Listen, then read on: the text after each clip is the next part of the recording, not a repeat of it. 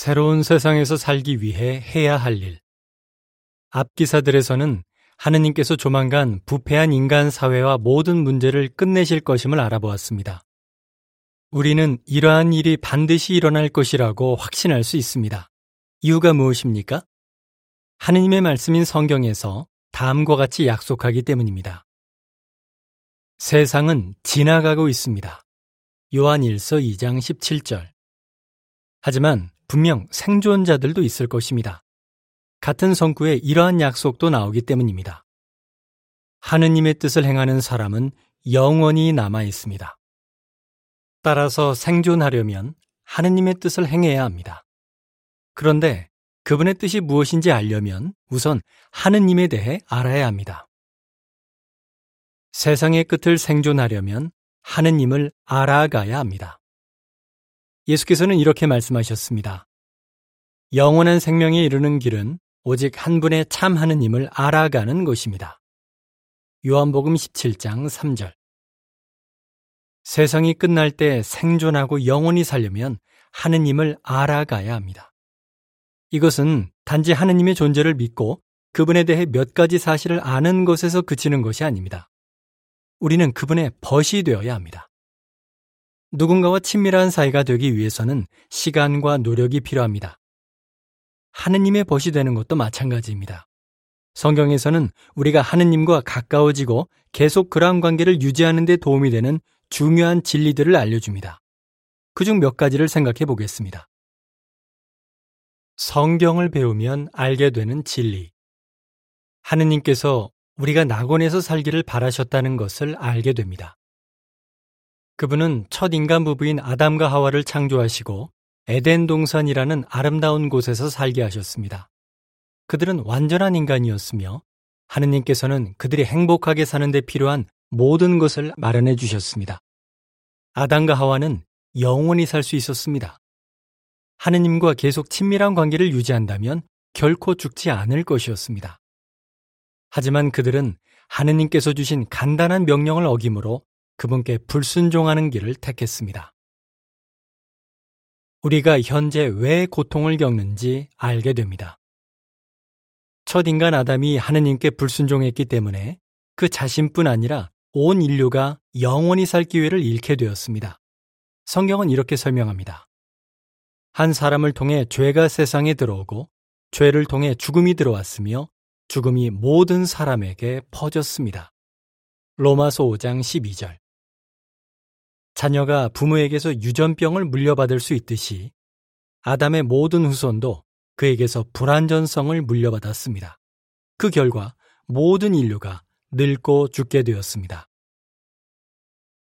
하느님께서 우리를 위해 이미 무슨 일을 하셨는지 알게 됩니다. 성경은 이렇게 알려줍니다. 하느님께서는 세상을 매우 사랑하셔서 자신의 독생자를 주셨습니다. 그것은 그에게 믿음을 나타내는 사람은 누구나 멸망되지 않고 영원한 생명을 얻게 하려는 것입니다. 요한복음 3장 16절. 하느님께서는 예수를 이 땅에 보내서 인류를 위해 자신의 생명을 바치게 하셨습니다. 86세 된 인도 남자인 프라바카르는 사랑에서 우러나온 그 행동에 대해 이렇게 말합니다. 여호와께서 저를 얼마나 사랑하시는지 알게 되었죠. 그분의 사랑 덕분에 저는 영원한 생명의 희망을 갖게 되었습니다.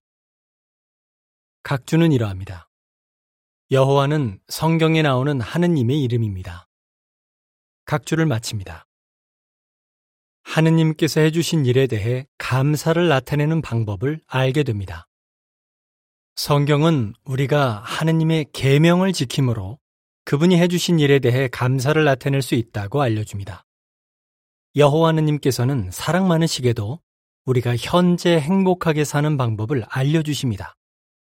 하느님께서는 우리가 고통받는 것을 원하지 않으십니다. 그분은 우리가 그분의 명령을 따른다면 지금 행복하게 살 수 있을 뿐 아니라 미래의 영원한 생명을 누리게 될 것이라고 약속하십니다. 하느님의 말씀인 성경을 매일 읽으십시오. 생명을 유지하려면 정기적으로 식사를 해야 합니다. 그런데 예수께서는 사람이 빵으로만 살 것이 아니라 여호와 입에서 나오는 모든 말씀으로 살아야 한다라고 말씀하셨습니다.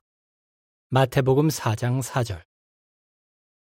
오늘날 우리는 성경을 읽음으로 여호와의 말씀을 들을 수 있습니다.